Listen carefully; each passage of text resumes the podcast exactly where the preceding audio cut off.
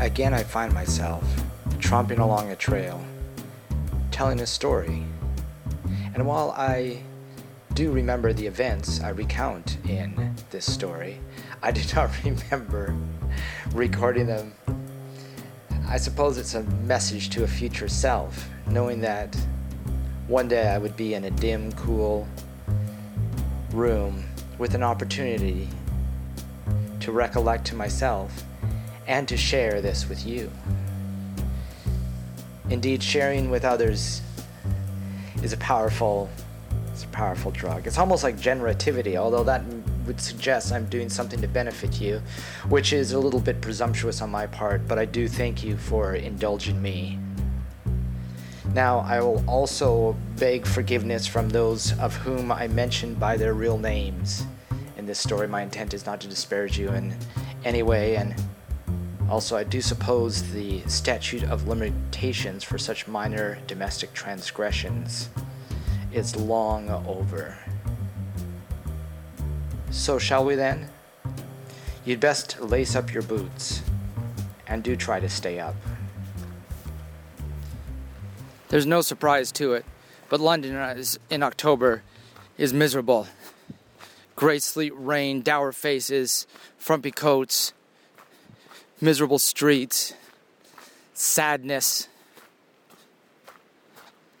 and also no surprise, London's fucking expensive, man. I mean, I only had the money scraped together selling chestnuts in the Rhine Flats in Roth from the Kinligwit from Kid, selling this chestnuts, the castanians gathered in the forest behind crazy King Ludwig II's castle there in Riethberg me and Annette's giant dog Bongo, and sometimes Buddy Trauben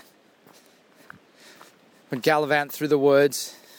And by gallivant, I mean s- slowly walk, the giant leaves crunching underfoot, seeing the oaks and the different this trees gnarled and different than any would see in the rainforest of Canada, where it's Douglas firs and cedars and towering pines. There, oaks and chestnuts. Chestnuts large and thorny.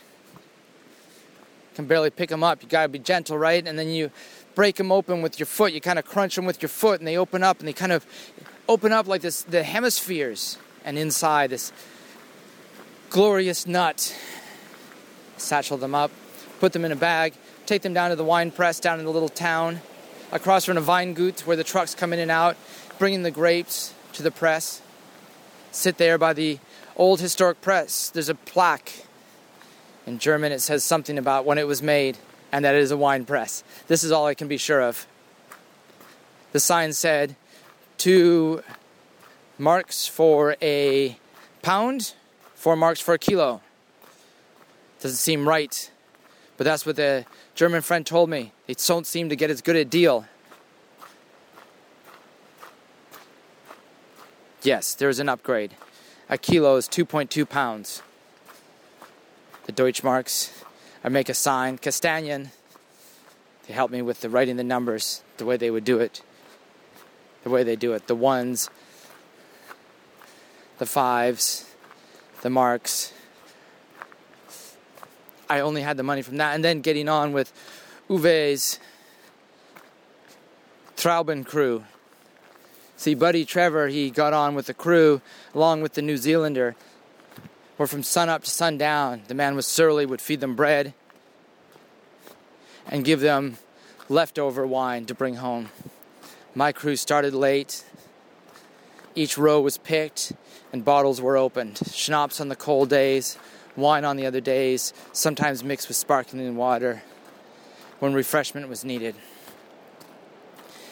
And everyone, on the crew. The Yugoslavian brothers who left for the war to become on whichever side they were with their big smiles. Were they Croatians? Were they Bosnians? Were they Serbs? I don't fucking know. But they were my brethren out in the field. The local girl, Cassie, who getting a welfare check and living at home and just was a punk rocker, just wanting to make a little bit extra money. The other long haired slacker boy, the same thing, who would bring the Jim Morrison books of poems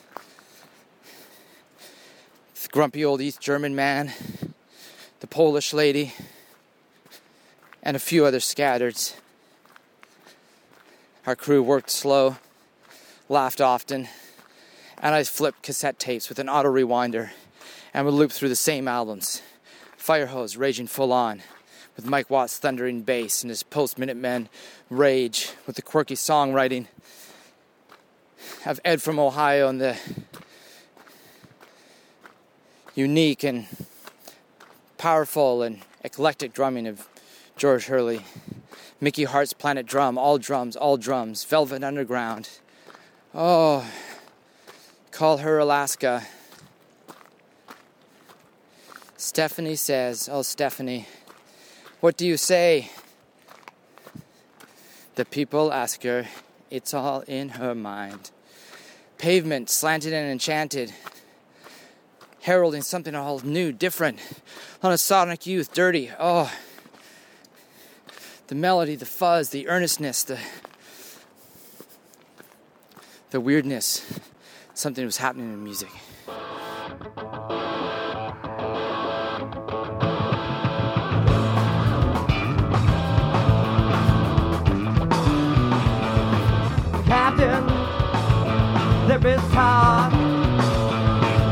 Regarding your ability to lead them.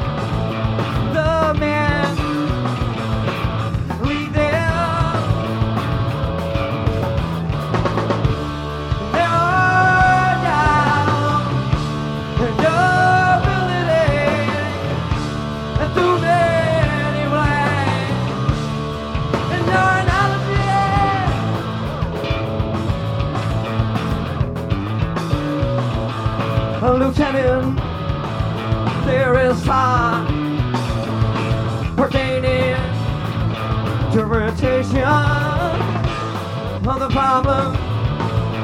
Describe them.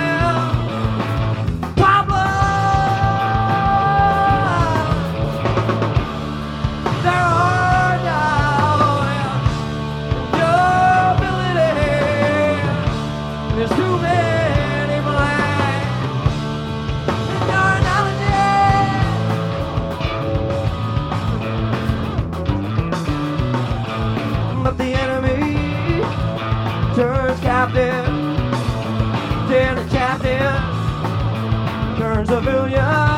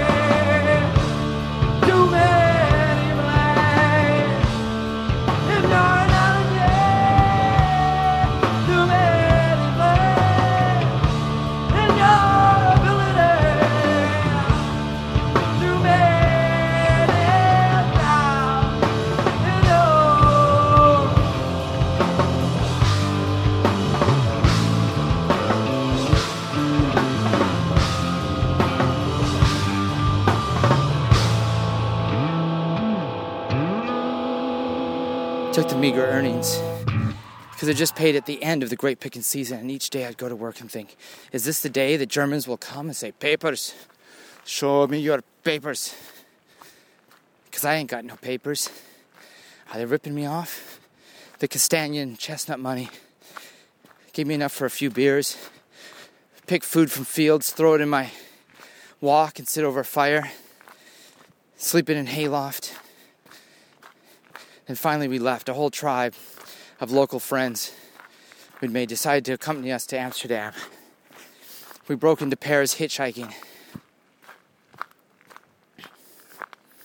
I ended up with Jason, the New Zealander, rather than the cute girl Marin that I'd been holding hands and cuddling with and just dying to kiss all over her face and stroke her blonde hair. And, oh, but before I could make the move, her and another friend were snaked up by probably some lecherous creep and all rendezvous.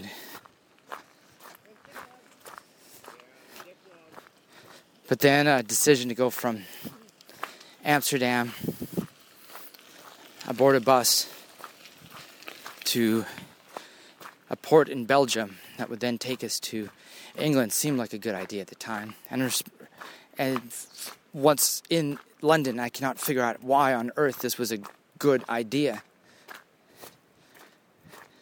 Forward Mountain is a vicious mistress. You want to just keep moving forward, forward, forward. If you stall, you have to figure out a plan. You can distract yourself if you're in forward motion, but this is use your adrenaline and your charm because your antenna are all, always up and you're always trying to make, meet that next person and build that next relationship that's going to be that next place to sleep or that next piece of food.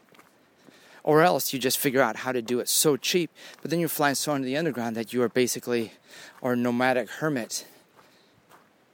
While you see others of your kind and other people exploring, living on the largesse and the fatness of the foreign exchange student tour group budget.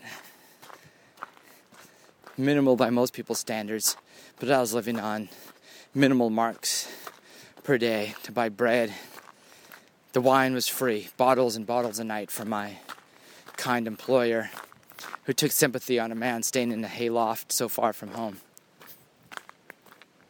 The handy thing about the hayloft is you could just walk to the other end of the hayloft and pee in the straw and know that it would be soaked up comfortably. This is an uncalled for annotation. So, London, hold up with another Kiwi couple, me and Traubin were, that met, crashed out in their awning in Munich at a campground during Oktoberfest. See, at this campground, they wouldn't let let you stay there unless you had a tent because they couldn't put a marker on something and the Germans would not budge on this policy and I had no tent. I only had a sleeping bag. So I had to meet someone and say, "Hey man, can I pretend I'm staying in your tent um, so I can share a plot of land or something?" And I was crashing on these people's awning and they befriended me and made me their their cohort and I talked to them about New Zealand bands and charmed my way into their good graces of some kind. Thank you, Grandpa. Turns out they lived in London. Called them up. They asked us for three or five pounds a day, some nominal fee to stay there. But even this was like, oh my God, how are we going to come up with this money? Trevor had a few bucks, but I had a, a credit card that maybe could still be pushed through somewhere with the, without them checking after a few misadventures, which I'll get to another time, good fortune struck us. Unfortunately, for the people of southern Florida, the misfortune was catastrophic as Hurricane Andrew barged up against them and wiped out the environs of some kind. We didn't see TV, we didn't see news of this. It was irrelevant to us. All we saw was London to Miami on Virgin Atlantic for 80, 84 pounds. About $160 Canadian at that time or something, something. The money is irrelevant. This was chump change, and we could sneak this through on the credit card because under 300 pounds or 200 pounds, they're probably not even going to make the phone call. We go into the travel agency, we finagle some tickets, we're flying out the next morning. What the fuck do we do in Miami? Well, while at a community college in a wretched Utah suburb, I took a creative writing class for the first time that I had heard of such a thing that there would be a class for creative writing. And in there, there was a dude who was a fair bit older than this, this 17 year old that I was, with red hair and a surly, acerbic attitude and clear intelligence. He read out his story from that assignment and said, fucking it. Ma, that's all right, man. I should get to know this guy. I, I sent a message through a phone call to Nick. I had a phone a notebook with just filled with phone numbers I glued in, pasted in, and scraps and papers all done together with a rubber band. and I spent credit card on a phone call that lasted about 45 seconds. Say, hey, we might be doing this. If we did, I never called them back to tell them that we were doing it because I wasn't really sure if this was a good idea. This is a song about a trip that I took down to Florida one time. I went down, I went down there with my supposed best friend and girlfriend, right? So we had this Delta 88 that we were driving down for some old woman that lived in Fort Lauderdale. And by the time we got to North Carolina, my best friend and my girlfriend were in the back seat of the car making out, right? Now, at the time I was into uh, the collective non-existent of love, and uh, and I just thought, well, that's great then, right? And I and I thought I could be strong, but no, ladies and gentlemen, I couldn't handle it. I started freaking out, and so we got down to Florida, and there were one night that I was watching them screw on the beach. And that was okay. You know, that wasn't so bad. Then we went back to my mother's trailer home, and they were sort of covered in tar from the beach, right? You know our beaches in North America. Well, I guess you don't out here, you know. But anyways, ha ha. So I get home, and so they go into the shower, right? And they start screwing in the shower. And the next day, the next day, I, I went into the shower, and there's like tar and feet stains and everything all over the place in the shower. And I had to clean it all up there with my tears and my six pack, ladies and gentlemen.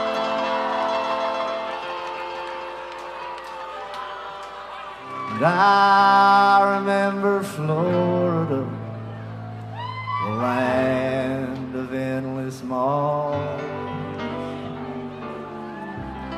Images of Elvis flicks, convertibles and blondes. And I remember Nat King Cole singing a song about the rain. Yeah, I'm feeling blue again.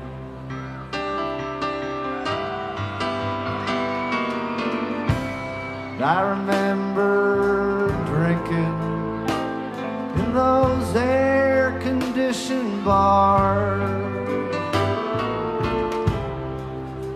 Putting all my quarters in a jukebox, big silver stars. And I remember Nat King Cole singing a song about the rain.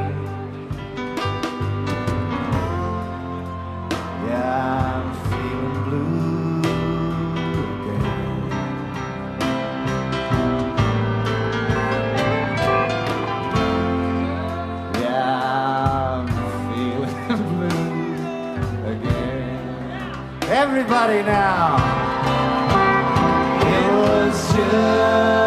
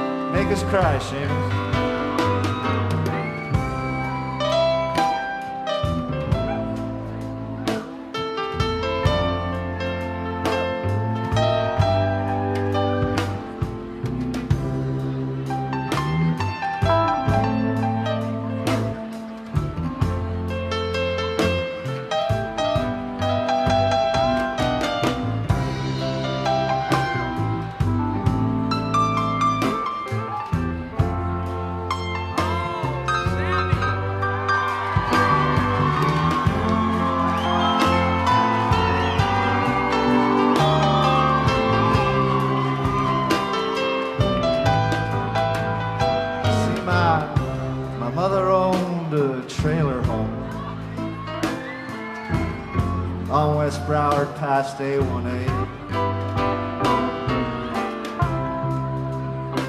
We took a spin to that tin can by the sea. Tell us the story. Well, I thought she was mine. She's just passing. He shows up at the airport to pick us up. And Nick had gone to go to law school. Left Utah ceremoniously and moved to Key Biscayne outside of Miami and some glorious split, spit of land that had just been devastated. The wreckage from the hurricane was evident everywhere with down palm fronds and naked trees and wrecked buildings and blown out fronts of buildings, buildings boarded up, buildings collapsed. He dropped out of law school after like three weeks. He was still technically enrolled, and his wife was supporting them by working as a. She had been working as a nurse for tending to early babies in Utah, but was now working as an emergency room nurse, uh, dealing with crackheads with bullet wounds, and was not enjoying it. The situation was tough. We arrived, and I could see the tension right away. But Teresa sadly had to immediately leave to a funeral, uh, and Nick was left with us with the clear mission that we wouldn't be there when she got back. Nick had little discretionary income, but what he had, he tried to be a big shot with us. His gestures were appreciated, but we were clearly all in a tough shape. In tough shape, we loaded up and what drive down to uh, down through the Keys all the way to Key West. We spent a night in a motel. The three of us unsuccessfully tried to pick up girls at a rundown bar because we're way out somewhere nowhere. The whole thing was poignantly sad.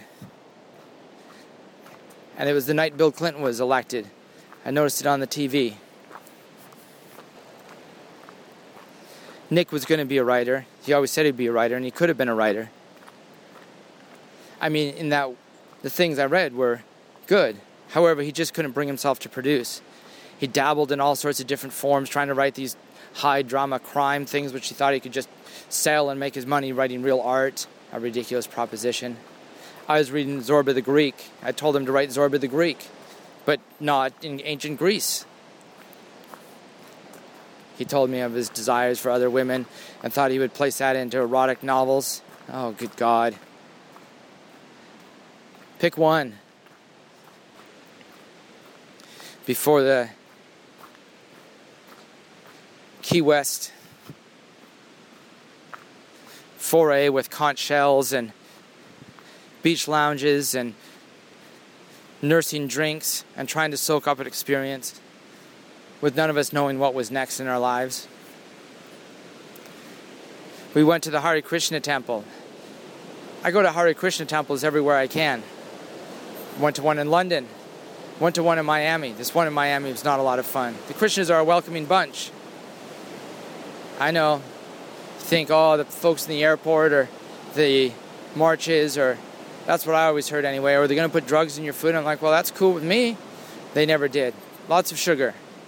No garlic, no onions, no mushrooms, no meat. Krishna doesn't like these things. They are aphrodisiacs. Sex, only when required for procreation, is the reason number, is one of the many reasons I would not become a Hare Krishna. But I like their food and I like their fellowship.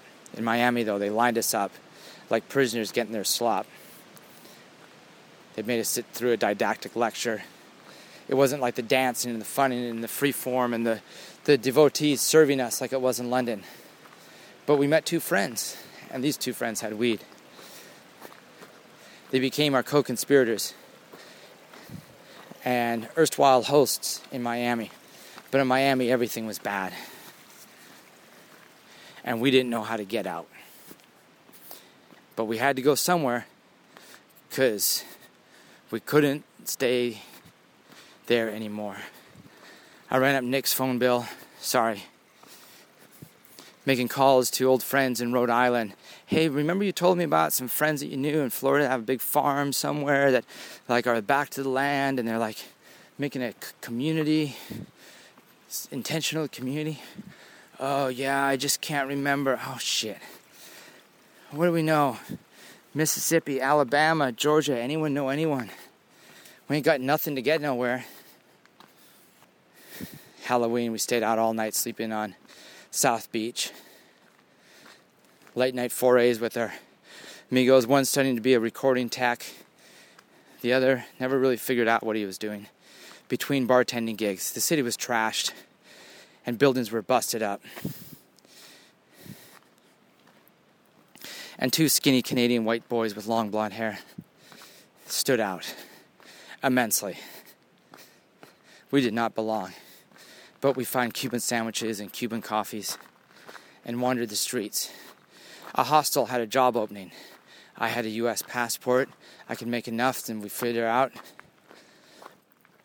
a barge carrying garbage to New York or something to protest waste was going to be coming into port. Maybe we could get on board as, as volunteers. It sounds horrible, but it is forward momentum. Do we dare hitchhike through Florida? Sounds like a terrible idea. After just about getting shot up three times on a hitchhike from South Carolina to Rhode Island along the I 95 in November. That's a bad idea. We discovered the cheesy bars had alcoholic Slurpee machines, slushy machines, in a variety of different flavors. And you could nurse one for hours, sitting on the beach just waiting for something to happen.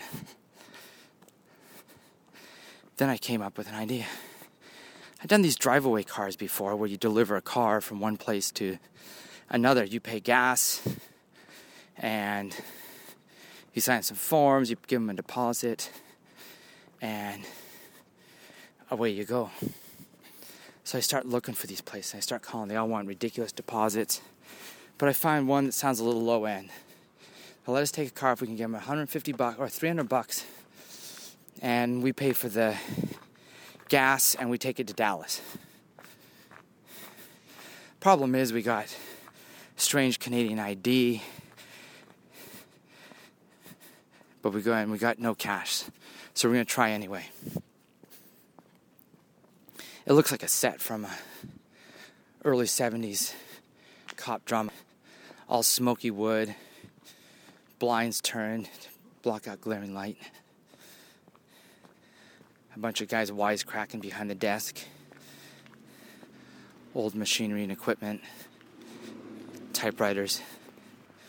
Cash registers. Long analog buttons the wrinkled faced old Jewish man behind the desk starts writing to us, grilling us, trying to figure out who we are and what kind of scam we're running. We don't fit in in Miami. It is time for us to leave. We put on, we make our story as simple as possible. We're students. We've been on a study exchange, and if you just say you're roaming, they'll never give you the car. Oh no, we gotta get back to start school. Parents are expecting us. Give us the car, give us the car. We get the car. Borrowing money from Nick on a bad check. We promise we'll send it right back as soon as we get to Dallas. We got a couple bucks for gas through the Canadian $100 bill that was in my shoe through the entire Europe trip. A soggy, flaccid, stinking Canadian bill that any bank was loath to accept, but it netted me $62 US. This will get us started with gas and beer. It was the most money we'd seen in a long time. The car was a Mazda sedan with very various with the following characteristics. Battered metallic dark blue purplish paint that sort of shifted changed colors from the angle that you looked at it homemade done, complete deep purple tinting on the rear windows and back window and on the front side windows. Dark tinting through three quarters of the windshield, said tinting, peeling, fading, bubbling, cracking, etc. Back seats that folded down to give access directly to the trunk. Uh, velour seats ashtrays filled with cigarette butts. we set out at night onto Alligator Alley in these circumstances. It occurs to me that there's probably parts of this story that continue on. Maybe there were other hikes in which I recounted the part in between and the part after. The short version is the drive-away car. Well, we survived, but it was very dangerous. We were pulled over by the police three times, including on aforementioned Alligator Alley in the middle of the night and hauled out of the car shirtless while our car was ransacked and searched by what seemed to be all the police in the county. They did not take kindly to us. and then dropping off the car in Dallas to uh, who was someone who was clearly expected the car to be delivered with a trunk full of cocaine. He was persuaded to return our $300 deposit so we could make good with Nick and give us a ride to the bus terminal where we finagled a two for one Greyhound ticket off of some crankster. A month later, I was in Japan working as a mushroom farmer. So there you have it. I guess I ruined all the surprise, but maybe the story will come about another time, anywho. Uh, by the way, that was music by Firehose, recorded in Belgium in 1991, which is coincidentally around the same time as this story.